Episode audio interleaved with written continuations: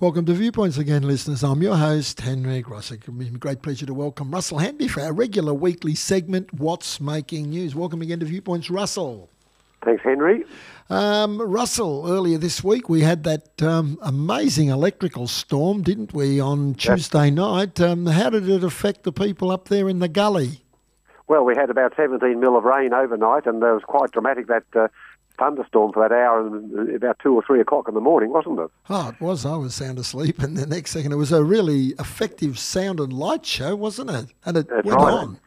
Yes, I think it was more than what they predicted, too. They said they might hear the odd clap of thunder. Well, that's an understatement. Yeah, it, it, was more reminiscent of a, a summer electrical storm than one that's, uh, you know, autumn approaching winter.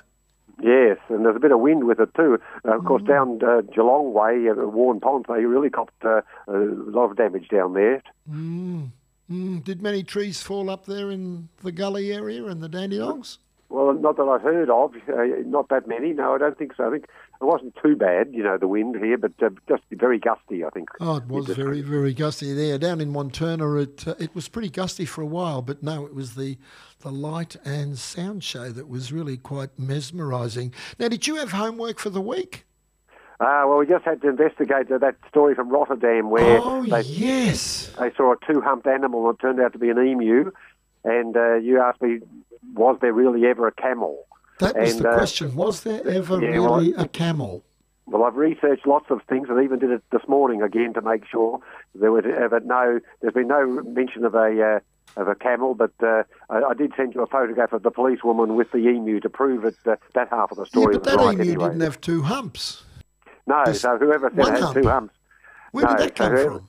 I, I don't know. Some witness said it had two humps, so they must have had a good night out on the tiles if they uh, couldn't uh, socially isolating, of course. Yes. Or they left their glasses home. It's amazing. Do you know what? It's an interesting thing, isn't it? We so often rely on what we call um, eyewitness accounts.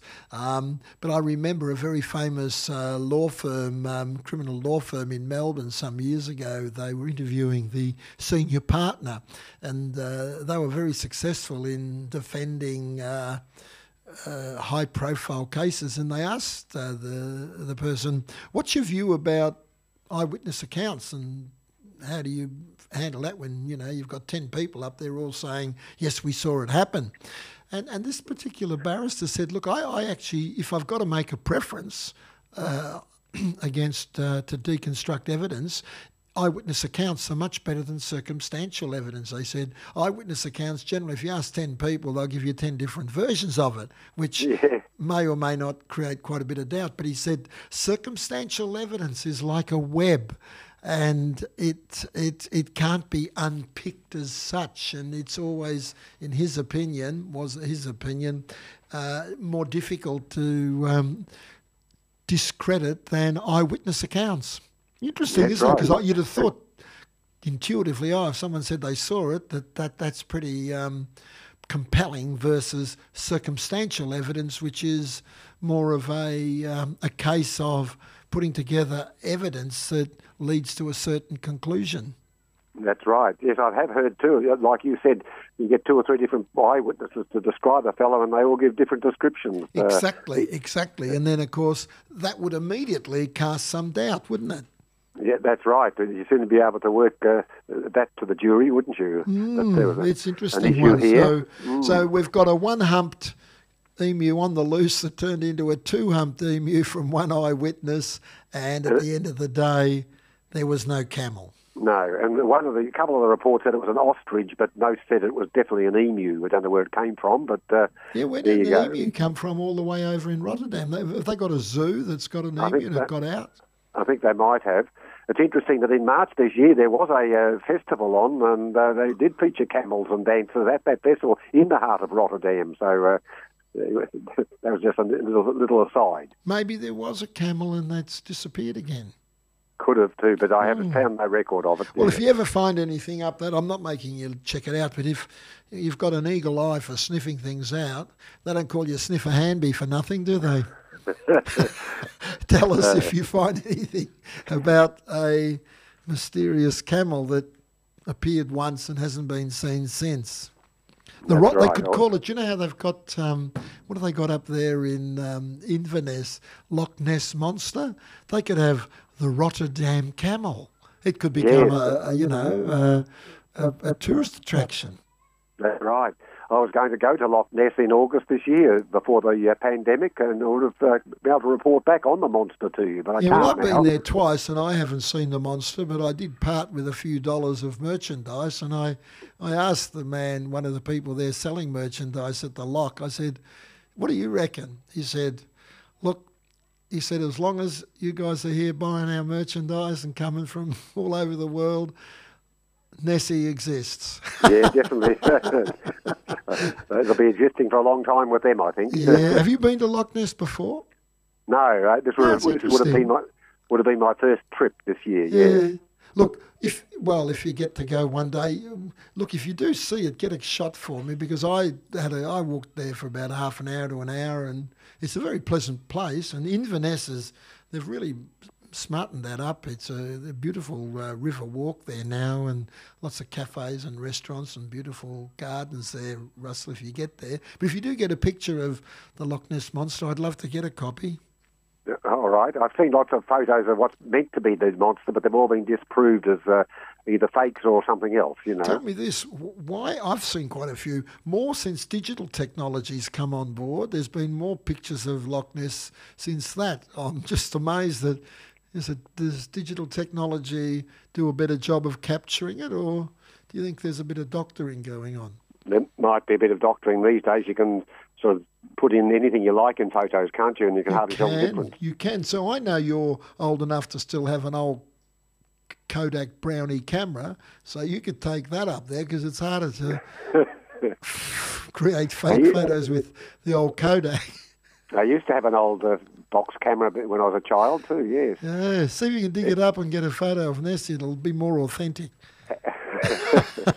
Listen, we- enough of the nonsense. We better get on with what we're here to do, and that is talk about the news, Russell. Um, call for a $50,000 boost for new homes. This is in the age during the week. Buyers of freshly built homes would get a $50,000 cheque from the Morrison government under a 2.5 billion plan from the Property Council to kickstart the economy amid Reserve Bank warnings the housing sector faces an extended period of pain. That's a damn long sentence. It is. Clearly, we didn't And- teach that journo, did we? And it's uh, particularly this is the whole idea is to sort of like a stimulus for the housing industry. And the council uh, also wants the abolition of stamp duty, the broadening of the GST, and a welcome migration uh, campaign aimed at luring foreigners to Australia, or else they say the residential sector would weigh on the economy after the pandemic. Apparently, home builders report more than 30% contract cancellation rates, and the construction sector has shed more than 5% of its workforce since March. So it's not in a very good way. Uh, Council Chief Ken Morrison said that this would help restart the economy, expected to shrink by 10% in the June quarter, with the housing sector a key element in recovery. Mm, and of course, the construction and housing sector, um, they're bulwarks of our economy, aren't they, really? If they're going well, things aren't too bad. But if uh, that sector, those sectors go down the gurgler a bit, or to some extent, it, it affects, the effects are, uh, are, are profound. That's right, and uh, and uh, it's also to do with this uh, article. The Reserve Bank reports a drop in demand for housing as cash-strapped Australians move back in with their parents or into share houses. And a lot of young people move out of home, find that they can't afford much, and move back in with mum and dad. Yes, it, um, it's, uh, it's, uh, it's a challenging, challenging time. You own your house, don't you? Yes, yes, we've owned it uh, for some years now. Oh, so you're pretty. You, you won't have to go back and live with mum and dad. No, well, I'd be I'd be going up up to the uh, big man in the sky if I did to visit them. Uh, you'd probably be going to that other one downstairs. No, well, you. you, probably, you reckon? Yeah. Uh, yeah, no, that's interesting. Russell, um, we'll take a short break and you hold the line. yes.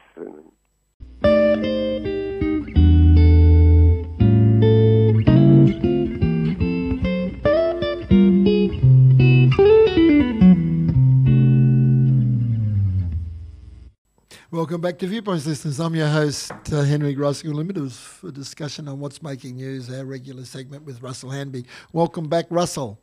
Thanks, Henry. Yeah, just to clarify something while we're off air, when I said you'd be going downstairs, that was that was there was no inference that that's where your parents were. My point is, they probably want a bit of respite from you, and they'd be up there, and you can go down there. we're just having fun, Russell. I, I hope you're taking all this uh, in a good spirit. Oh yes, yes. Just because it's going to be my last show with you, that's all. what are you giving me the flick now? Are you? No, no, we're right. we're right. Okay, I'll let you carry on. What's going on with a healthy dose of funds or something? Yes, this is from the Herald Sun earlier in the week. Uh, Victorian medical experts will receive almost half of a $400 million federal funding boost for research tackling everything from binge eating and online depression treatments to dementia screening and genetic cancer risks. We often say about how good our medical research here is in, in Melbourne, particularly too, don't we? anyway, this includes 267 research projects or funds for that, uh, $84.7 million for 61 programs aimed at finding new ways to tackle infectious diseases and uh, could also help with the coronavirus. Uh, and some of the projects which sound interesting include studying how ketamine could be used to treat depression, programs for boys and men with eating and body image disorders, mm. testing to see if children uh, can have intravenous antibi- antibiotics orally or at home and keeping them out of the hospital for it, as well as uh, 3D printing to, gen- to regenerate joint cartilage in one step, and uh, maybe how wearing diagnostic tools can monitor conditions including epilepsy, pre-eclampsia and heart attack. So it's covering a whole range of things, this research. Oh, look, it's fantastic. And um, uh, all credit to to the government for providing that research funding. Um, and yes, anything that can do uh, to support that research and um, I guess promote better living and longer living and higher quality of life for all of us is a good thing. Um, you can never spend too much on that area, so um, that's that's very good. Russell, fans cry foul over price of AFL refund. AFL members will be slugged $170 to keep their membership status and avoid years on a waiting list to regain privileges. Um, are you an AFL member? Yes, I am, and I got that email the other day. Yes, so and, did we, uh, by the way. Yes, so you're an AFL member too, are you? Yeah, but we're Collingwood, you're Essendon. Let's not yes. confuse the matter. We're not in the same no. team, really. No. And uh, and I see the Herald Sun uh, also took it up, as we just said. Uh, and there's the four options to maintain your membership, and in which case you'll get a few little goodies like 30% off next year's membership and yep. the value pack, and access to uh, the 2020 finals, if allowed. I think that might be in doubt. Or you can be absentee, where you sort of put it on hold. You do pay $170. And for that, you'll get four guest passes for next year and get access to the finals here if allowed. Uh, or you can put, if you're paying by instalments, you can uh, get a bit off that too. Or if you cancel outright, you may be really hard up, and or not really hard up. A lot of people are finding it difficult. They can get a full refund, but if you do that, there'll be no entitlements beyond this year. And I thought, oh well, you'll just join in again, but no, you you'll lose the number of years of membership, and uh, that could affect people on waiting lists and you'll still have to pay $170 for what they call a lapsed member fee, which is the same as the absentee. So uh, you don't just cancel or roll over your refund for next year, or your amount for next year, but uh, you do get. To, so it does seem a bit tough that one, I think. Yes, it is tough. Um, that one. I mean, your options. Well, you do. You're basically paying $170 um, to, to maintain your rights. Um, and I guess at the end of the day, if the AFL don't change that, that'll be the choice you're faced with. Um, uh, yeah, it's tough, isn't it? I, That's I, right. empathise with all of us. What are you going to be doing? Oh well, I'm leaning towards the absentee, where I pay 170. Obviously, I'll get back the. I pay the more than that, but they'll take everything back. I think off except for the 170, and uh, they'll get me a few guest passes for next year. And uh, so um, I think that's the one I'm leaning to, rather than just you know letting the full amount go through because I must admit the value pack doesn't all interest me all that much. What I've seen of it, you know, mm. personally. Yes. So uh, that may be what I'll do. What, what, about you? Yeah, I'm thinking of either the absentee or the maintaining. I'm not interested in cancelling uh, no. or pausing payments. Uh, I'd No, go that's for only one if of you're the paying top by- two. Still deciding on that one. Um, yeah, Yeah. because I want to keep. I certainly want to keep my entitlements uh, Yes. to keep And, uh, going. Uh, I mean, apparently a lot of other sporting codes have let you just roll over to next year, so you, you know you wouldn't have to pay. that would have been a good idea, I think. I think that. But then the AFL will argue they're cash strapped, won't they? Yeah, that, that's right. So, uh, but uh, anyway, uh, reading on, I didn't realise that they had to pay 170 until I read about it in the paper. Uh, so uh, that's, uh, I think, a bit of the sting in the tail there, isn't it? Oh yes, especially with your team doing so well. Yeah, you have you got a win out of two or one, or have you won none out of one?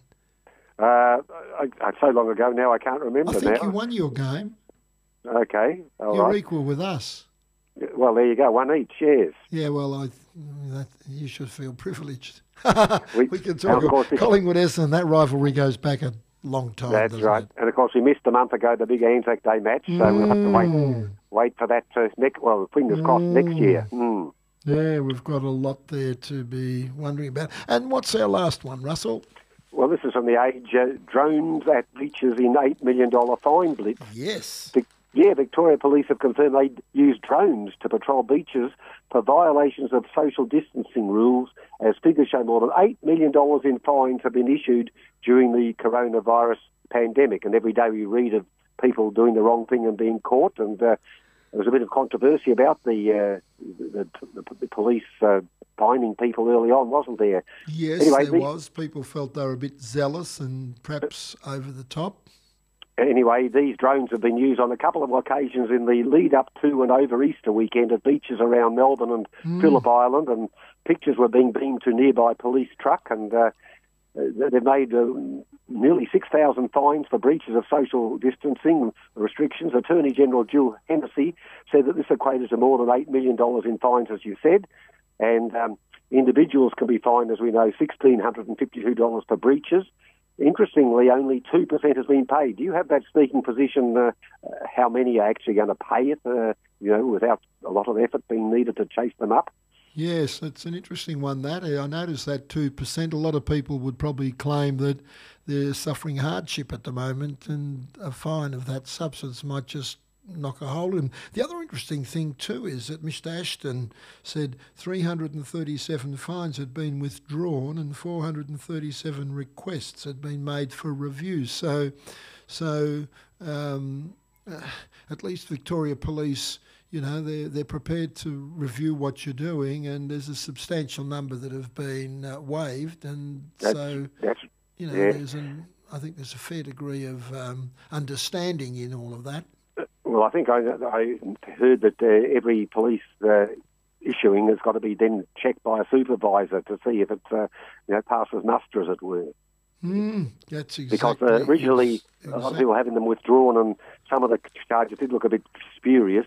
Of course, as as we're slowly releasing some of the conditions of uh, the shutdown, uh, it'll be harder for them. Uh, I guess uh, they won't be pull, no need to pull up every car and say where are you going anymore, but uh, they'll be just looking for blatant fruit breaches now, won't they? You'd think so. You would think so, Russell, and hopefully we get that. Um, hopefully we get that vaccine sooner rather than later, and we can we can all go wherever and not be in fear of a drone catching us in the wrong place at the wrong time.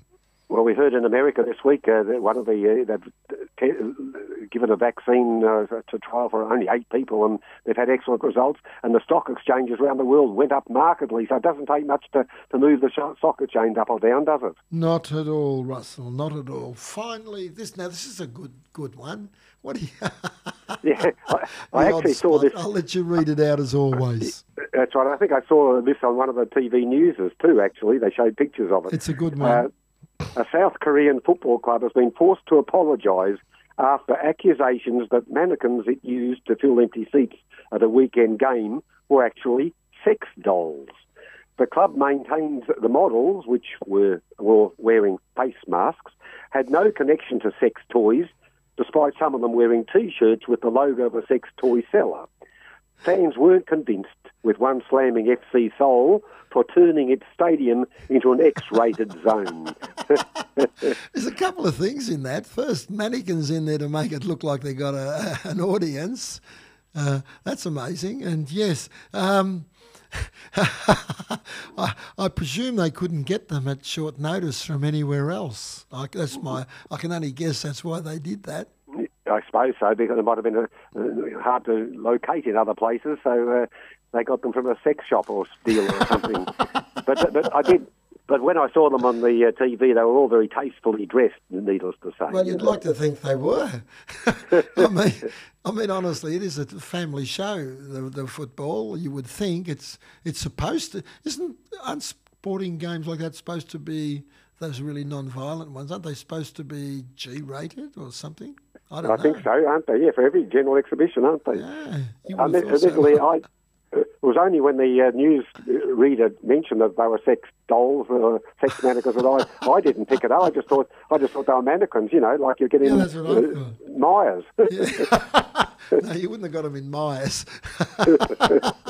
oh, that takes us out. Russell, I hope you um, get through the next week without too many electrical light and sound shows up your way. No, that's right. No, I think it's going to calm down. A bit of rain for the, I think, uh, perhaps over this weekend. But apart from that, it's been We're getting much on the weekend? no, not a, not a lot. No, it's petering out by Sunday or tomorrow. You know, two days' time, it should be pretty good. Absolutely. Listen, you take care up there in the gully, and uh, you've got a homework-free weekend. Oh, well, that's good. Okay, well, I'll be ready for next week. And I haven't told your wife that you've got nothing to do over the weekend. No, well, we'll, we'll She'll find out herself, won't she? we'll keep that quiet. Yeah. We'll keep that quiet. You have a great time, and we'll catch you next week. Okay, look forward to it. Russell Hanby, what's making news up there in uh, Gully, listeners? We'll take a short break. Don't go away.